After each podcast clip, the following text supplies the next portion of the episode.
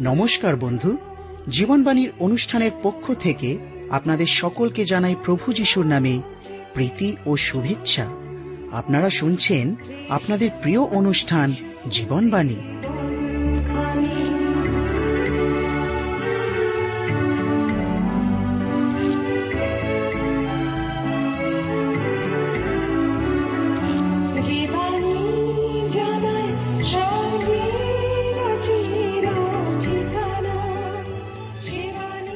বর্তমান জগতে মানুষ এক অসহনীয় অবস্থার মধ্যে দিয়ে চলছে। বেশিরভাগ মানুষের জীবনে না আছে শান্তি, না আছে প্রেম ভালোবাসা। মানুষ শান্তির পিয়াসী। কিন্তু কোথায় পাবে শান্তি ভালোবাসা? আমি বলছি, শান্তি, ভালোবাসা, প্রেম, আনন্দের ফলগু দ্বারা আপনার জীবনকে এক নতুনতায় নিয়ে চলবে। আর এই জন্যই শুনুন আজকের জীবনবাণীর আলোচনা। প্রভুর বাক্যে প্রবেশ করার পূর্বে আমরা সুন্দর গানের মধ্যে দিয়ে নিজেদের প্রস্তুত করি।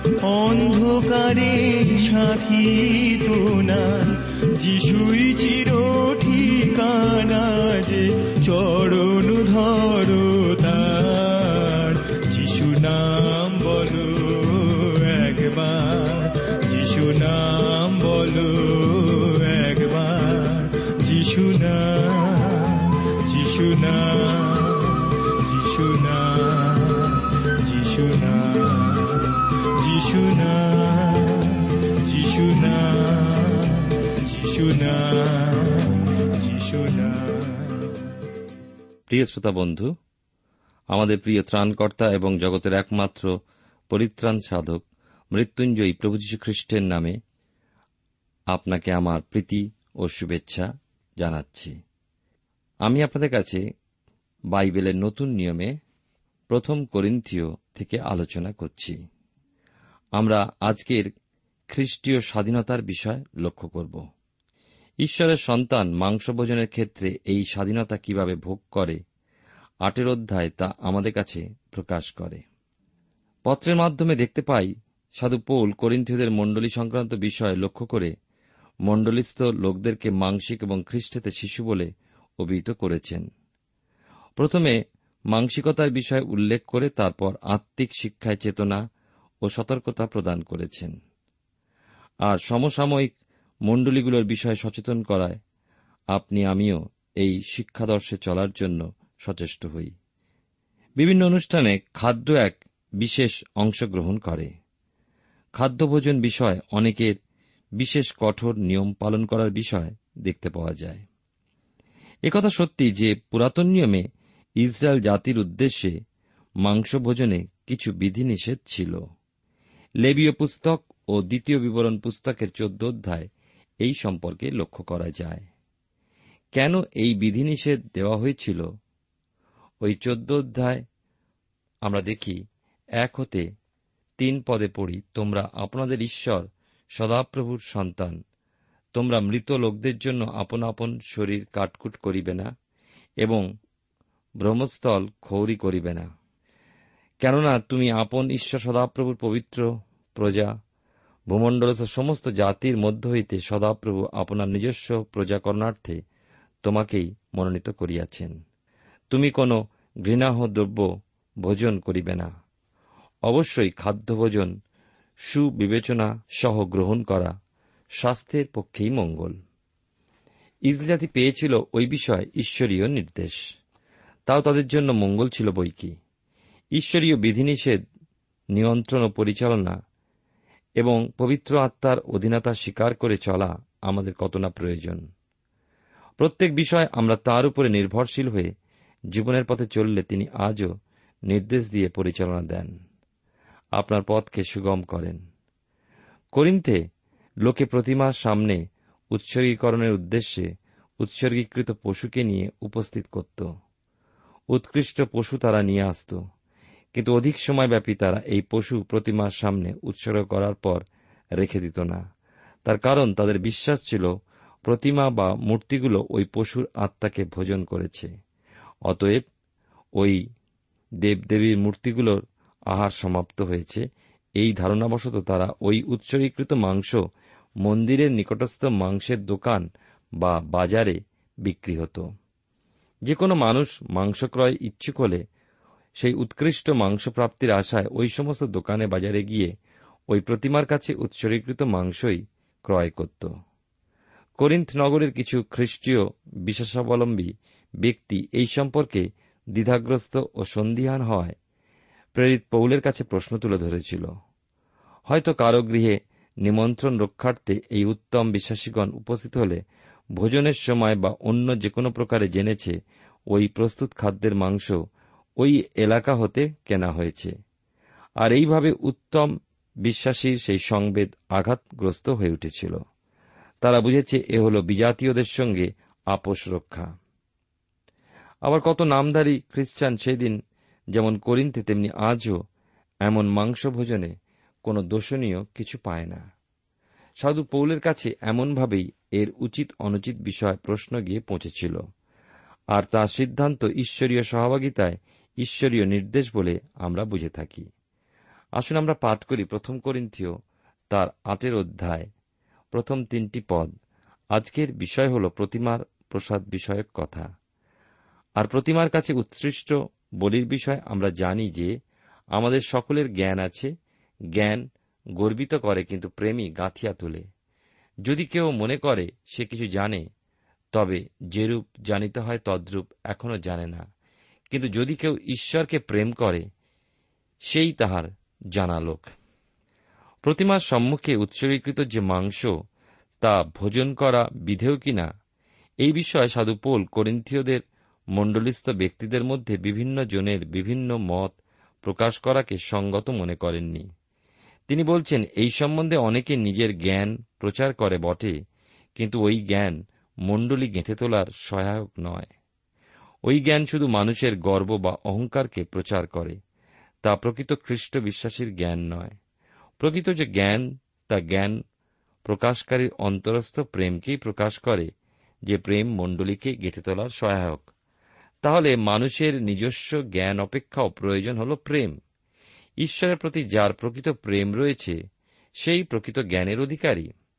ফিলিপিয় পত্রে তার তিনের অধ্যায় দশ পদে সাধু পোল বলেছেন, যেন আমি তাহাকে তাহার পুনরুত্থানের পরাক্রম ও তাহার দুঃখভোগের সহভাগিতা জানিতে পারি। এই জ্ঞান প্রত্যেক খ্রিস্ট বিশ্বাসী প্রয়োজন। অথচ মানুষ কি মূর্খতার পরিচয় না দিয়ে থাকে, যখন সে তার নিজের সামান্য জ্ঞানকে জাহির করে? সে তা বোঝে না। ঈশ্বরকে প্রেম করাই হল প্রকৃত জ্ঞান। প্রকৃত খ্রিস্টানের মধ্যে সেই উপলব্ধি থাকবে, নিজস্ব জ্ঞান বুদ্ধি ও নিজস্ব ধার্মিকতা প্রচারের অনুভব যেন না থাকে। এইভাবে সাধু পৌল দেখিয়েছেন যে প্রতিমা কিছুই নয়, রয়েছেন শুধু একমাত্র ঈশ্বর। আর যেহেতু প্রতিমা কিছুরই মধ্যে গণ্য নয়, সেজন্য প্রতিমার কাছে উৎসর্গীকৃত মাংস কোন রকম প্রভাব ফেলতে পারে না। মাংস উৎকৃষ্ট ধরনের ছিল এই পর্যন্ত। আর সেই জ্ঞানে মাংসটি ভোজন সাপেক্ষ। ঈশ্বর একজনই তা খ্রিস্ট বিশ্বাসী জানে। প্রভু একজন, তিনি হলেন খ্রিস্ট যীশু।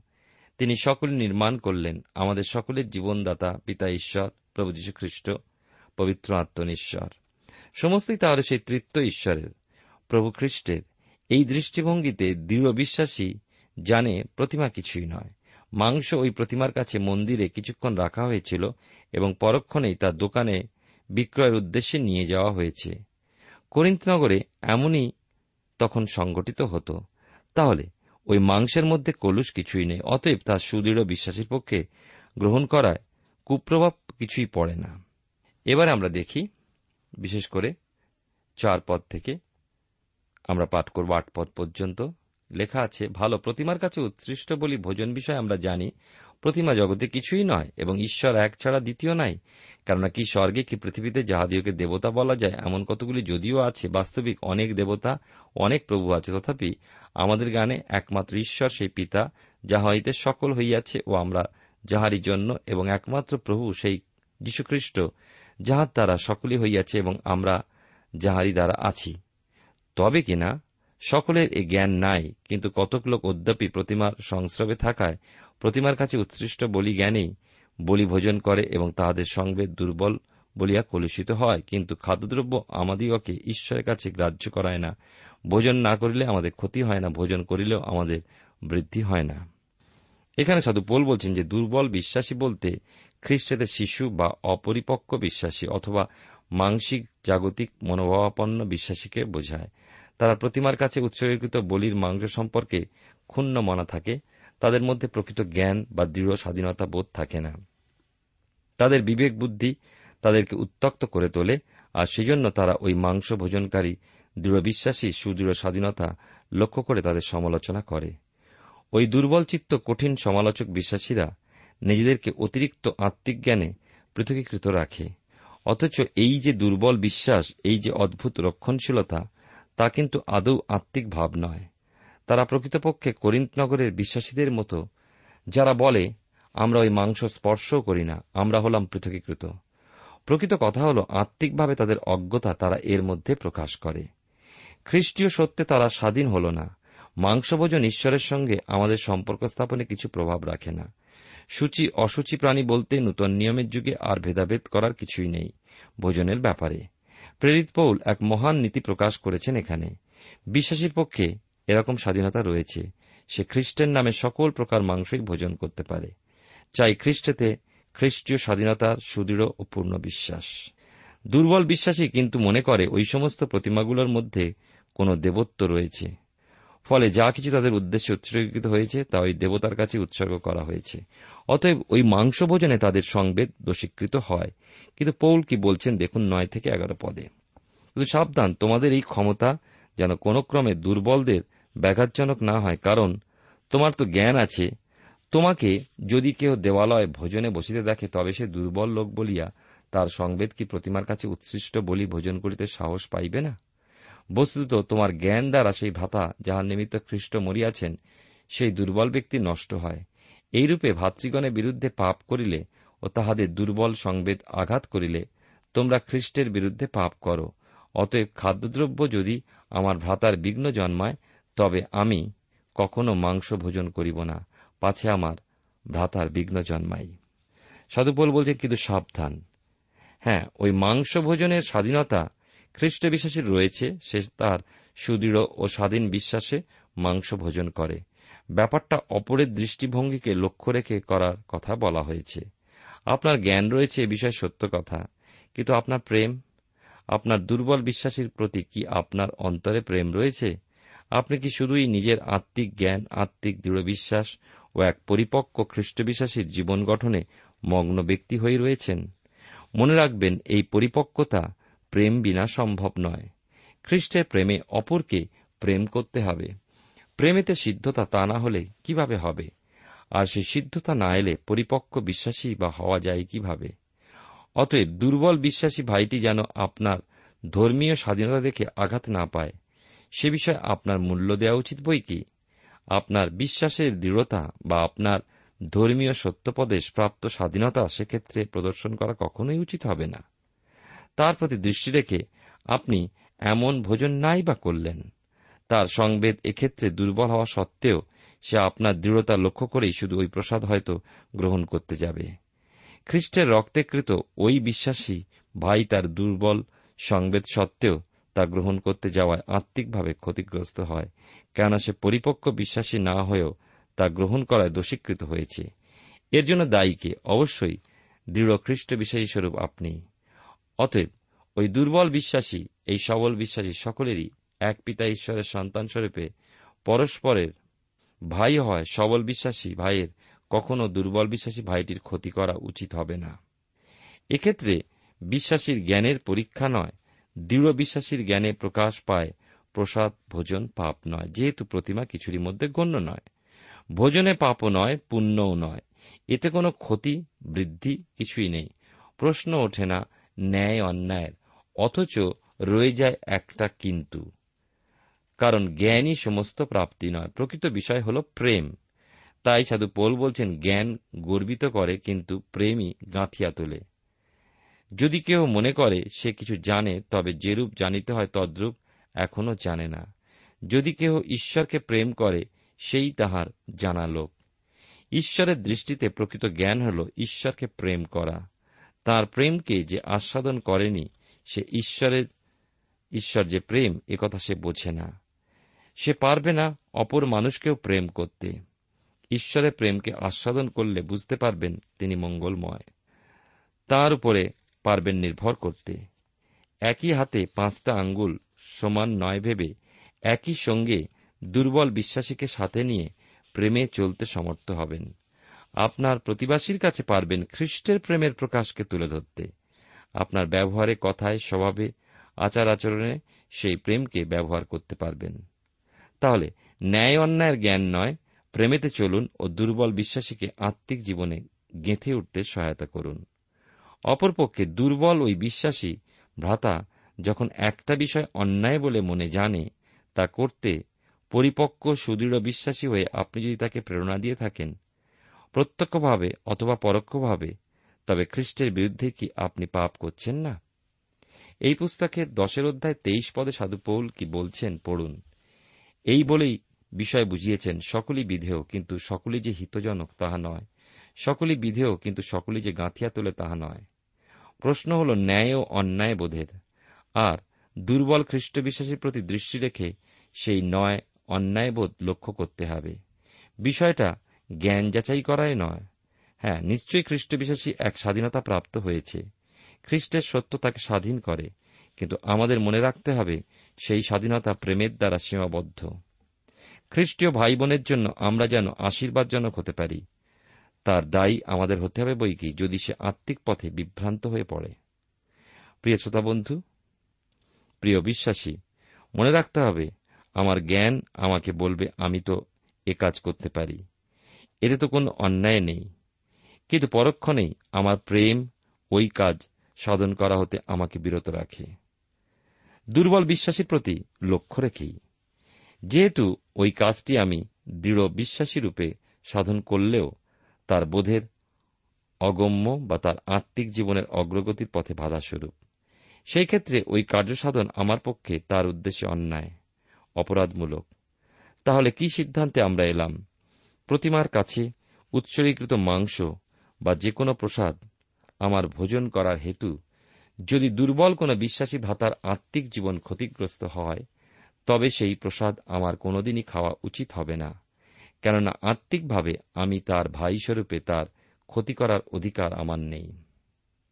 খ্রিস্ট বিশ্বাসী জীবন শুধু খ্রিস্টের সাক্ষ্য বহনের উদ্দেশ্যেই যাপিত হবে। তাই ভুলে গেলে চলবে না যে খ্রিস্ট বিশ্বাসী চারদিকে যারা রয়েছেন, তাদের দৃষ্টি ওই বিশ্বাসীর প্রতি। যদি আপনি একজন সাধারণ বিশ্বাসী হন এখনও পরিপক্ক বা সিদ্ধতার পথে এগিয়ে চলায় অভ্যস্ত নন, তবু আপনার প্রতি, আপনার প্রতিবাসী, আপনার বন্ধু, আপনার সঙ্গে চাকরিস্থলে কর্মরত ব্যক্তি, আপনার ছাত্র জীবনে আপনার বন্ধু, সাথী, সহপাঠী, প্রত্যেকের দৃষ্টি আপনার প্রতি। আপনার জীবনে খ্রিস্টের সাক্ষ্য কীভাবে রক্ষা করছেন? আমাদের জীবনে তাই পরিপক্কতার প্রয়োজন রয়েছে। ঈশ্বরের বাক্যের জ্ঞান আমাদেরকে অহংকারী না করে তুলুক। কিন্তু যত আমরা ঈশ্বরের বাক্যের জ্ঞানে পরিপূর্ণতা লাভ করি, তত ঐশ্বরিক প্রেম আমাদের হৃদয় মনকে প্রভাবিত করে এবং আমাদের প্রেমই প্রকাশিত হয়। খ্রিস্টীয় জীবনে অহংকার আমাদের পতনের কারণ নিয়ে আসে। তাই বাইবেল বিষয়ক জ্ঞান যথেষ্ট নয়, যদি সেই জ্ঞান আমাদের অন্তরে প্রেমের বৃদ্ধি না সাধন করে। প্রেমই সকল কিছু গঠন করে, প্রেমই সকল কিছু সহ্য করতে সাহায্য করে, প্রেমই অপরকে উৎসাহিত করে। যদি হন আত্মিকভাবে পরিপক্কতার পথে এগিয়ে চলার ব্যক্তি আপনি, তবে আপনার জীবনে এই সমস্ত মানুষ আরও অধিক মনোযোগ সহ দৃষ্টি রেখে চলেছে। আপনার জীবনে আপনার কথা, বাক্য, কার্য, চিন্তা, আচরণ, সমস্ত কিছুতে তাদের হতে খ্রিস্টীয় পৃথকীকরণ রক্ষা করে চলুন। আপনার মণ্ডলিস্থ ভাই বোনের কাছেও আপনার জীবন প্রকৃত খ্রিস্টীয় সাক্ষ্য বহন করুক। আমাদের অত্যন্ত সতর্ক হওয়া প্রয়োজন। আমাদের কোনো কিছুর দ্বারাই বিশ্বাসী অবিশ্বাসী কারও জীবনে যেন বিঘ্নিত না হয়। তাই আমরা কেমন বলছি, কি বলছি? আমরা কেমন কাজ করছি? আমরা কেমন আচরণ করছি? এবং আমরা কেমন শিক্ষা দিচ্ছি? এটি বড় গুরুত্বপূর্ণ কারণ সেই জীবন, সেই আচরণ, সেই শিক্ষা যেন অন্যের জীবনে আঘাত না দান করে। যদি গঠন করে না তোলে, তাহলে আমাদের সমস্ত প্রচেষ্টাই বৃথা। প্রিয় শ্রোতাবন্ধু প্রিয় ভাই বোন, খ্রিস্টের প্রেমেতে সকলকে প্রেম করে নিজের জীবনে অপরকে গেঁথে তোলাই খ্রিস্ট বিশ্বাসের কিন্তু প্রকৃত কর্তব্য। তাই আমাদের জীবনে ঈশ্বরীয় বাক্যের জ্ঞান আমাদেরকে যেন গঠন করে, প্রেমেতে আমাদেরকে সিদ্ধ করে তোলে, সেইটি হোক আমাদের জীবনের লক্ষ্য।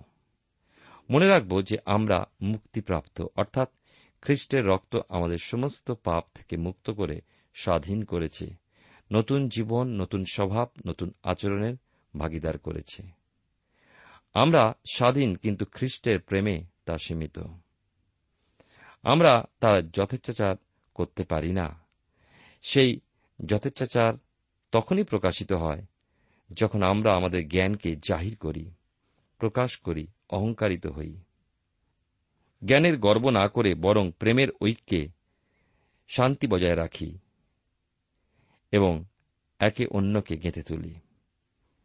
আমার মনে হয়, ঐক্য তখনই আসে যখন জ্ঞানে আমরা বৃদ্ধি পেয়ে প্রেমে পরিপূর্ণতা লাভ করি। জ্ঞানের সঙ্গে যদি প্রেম বৃদ্ধি না হয়, তাহলে জ্ঞান আমাদেরকে শুধু গর্বিতই করে। ঈশ্বর আমাদেরকে তার বাক্যের মধ্যে দিয়ে এই বিষয়ে আজকে চেতনা দান করুন যে আমরা আমাদের জীবনের মধ্যে দিয়ে, কার্যের মধ্যে দিয়ে অন্যের জীবনে বাধাস্বরূপ না হই। আমরা যেন প্রত্যেকে প্রহরীর কার্যে রত থাকি। প্রভুর নামের যেন গৌরব হয় আমাদের জীবন ও কার্যের মধ্যে দিয়ে। আমরা যেন সর্বত বিষয় ঈশ্বরের নামকে উচ্চকৃত করতে পারি এবং আমাদের জীবনের মধ্যে দিয়ে তার যেন গৌরব প্রকাশ পায়। আমরা কি খাই বা কি পড়ি যেমন গুরুত্বপূর্ণ নয়। ঠিক অন্যদিকে যদি প্রকৃত প্রেম আমাদের জীবনে থাকে, তাহলে আমরা কি খাচ্ছি বা কেমন পড়ছি সেই সম্পর্কে সচেতন হব, কারণ অন্যে যেন আমার জীবনের মধ্যে দিয়ে বিঘ্ন না পায়। ঈশ্বর আপনার জীবনে মঙ্গল করুন। আসুন ঈশ্বরের হাতে সমর্পিত হয়ে প্রার্থনায় যাই। প্রেমময় পিতা ঈশ্বর, তোমার পবিত্র নামে ধন্যবাদ করি, তোমার গৌরব প্রশংসা করি যে তুমি যুগ পর্যায়ে যুগে যুগে বিশ্বস্ত, জীবন্ত ঈশ্বর। তুমি আমাদের কাছে তোমার বাক্যের মধ্যে দিয়ে বিভিন্ন বিষয় শিক্ষা দিয়ে চলেছ এবং তোমায় ধন্যবাদ দিই যে আজকের আরেকটি বার তুমি আমাদেরকে অতি প্রয়োজনীয়, গুরুত্বপূর্ণ সমস্যা যা আমরা প্রতিদিন আমাদের সমাজে সম্মুখীন হই সেই বিষয়ে আমাদের শিখিয়েছ। তুমি তোমার বাক্যের মধ্যে দিয়ে চেতনা দিয়েছ যেন আমরা আমাদের জীবনে অহংকারকে ত্যাগ করে, প্রেমে সকলই সহ্য করি এবং গঠন করে তুলি। তুমি আমাদের সমস্ত অযোগ্যতা, অপরাধ ক্ষমা করো। প্রত্যেক শ্রোতাবন্ধুকে আশীর্বাদ করো যেন তোমার বাক্যের আলোয় তোমার ইচ্ছা জেনে সেই মতো যেন আমরা জীবন যাপন করতে পারি। তোমাকে সম্মান দিই এবং আমাদের যারা আশেপাশে রয়েছে, তাদেরকেও যেন সম্মান দিতে শিখি এবং সর্ববিষয় তোমার গৌরবের জন্য আমরা প্রাণপণ করতে পারি। তুমি আমাদের সমস্ত অযোগ্যতা, অপরাধ, আমাদের সমস্ত মন্দতা দূর করে দিয়ে তোমার অনুগ্রহ ও পবিত্র আত্মার চালনা এবং বসে রেখে আমাদের জীবন পথে এগোতে সাহায্য করো। আজকের এই দিনে আমাদের সমস্ত শ্রোতা বন্ধুকে তোমার চরন্তরা সমর্পণ করি। তাদের প্রত্যেকের ব্যক্তিগত জীবনে, পরিবার ও কার্যক্ষেত্রে তাদের ব্যবসা বাণিজ্যে সর্বতভাবে তোমার বিশেষ আশীর্বাদ দান করো। অসুস্থ পীড়িতদেরকে সুস্থ দান করো। আত্মিক জীবনে উন্নতি দান করো। সকল ধন্যবাদ। গৌরব মহিমা তোমারই হোক। ত্রাণকতা যিশুর নামে প্রার্থনা চাই। আমেন।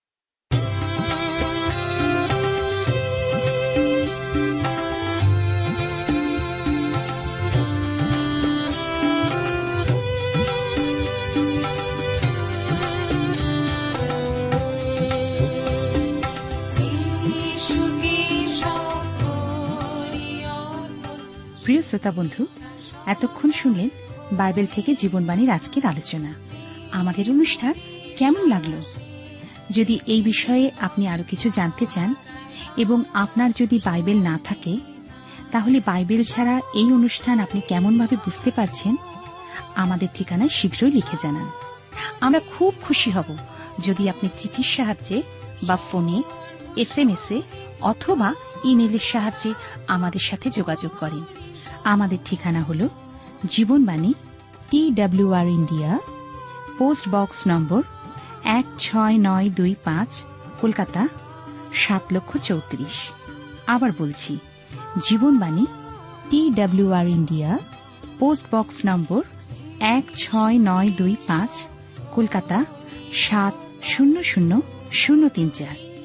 আমাদের ইমেলের ঠিকানা হল Bengali TTV at radio eight eight two dot com আবার বলছি Bengali TTV at radio eight eight two dot com আমাদের ফোন নম্বর two four three eight double zero four five two four three eight double zero four five এবং আমাদের mobile নাম্বারটা লিখে নিন nine four double three four nine seven two three five আবার বলছি nine four double three four nine seven two three five আজকের সময় এখানেই শেষ।